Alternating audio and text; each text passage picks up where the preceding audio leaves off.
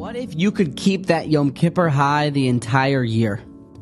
What if, in the middle of Cheshvan, when you needed a kick in the pants, you could recall the sounds of the shofar to inspire you?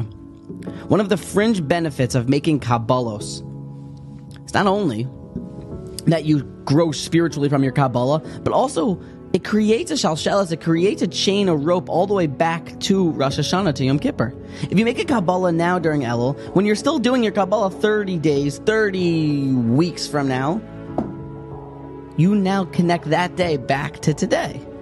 Something the Alter of Kelm was very makpid on, to connect Rosh Hashanah and Yom Kippur to his entire year. Lafizeh, furthermore, according to this, cut your Kabbalah in half and do one even smaller. Because you'll be able to keep it. And the Masorah is that you always cut your Kabbalah in half to do something even smaller so it will endure.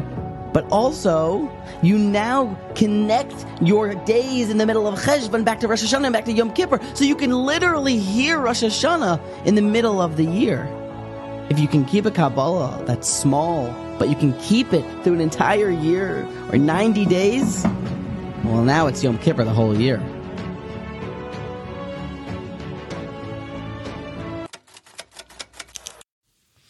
Thank you for listening to that episode. I hope you're well. This is Michal. Don't forget to smash that subscribe button and check out all the podcasts from the Motivation Congregation Podcast Network. Please reach out on WhatsApp.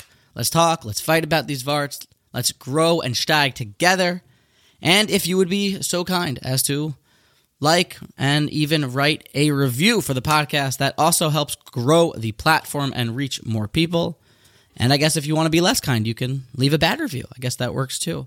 Either way, smash the link below, reach out on WhatsApp, and let's be in touch. Have a great day.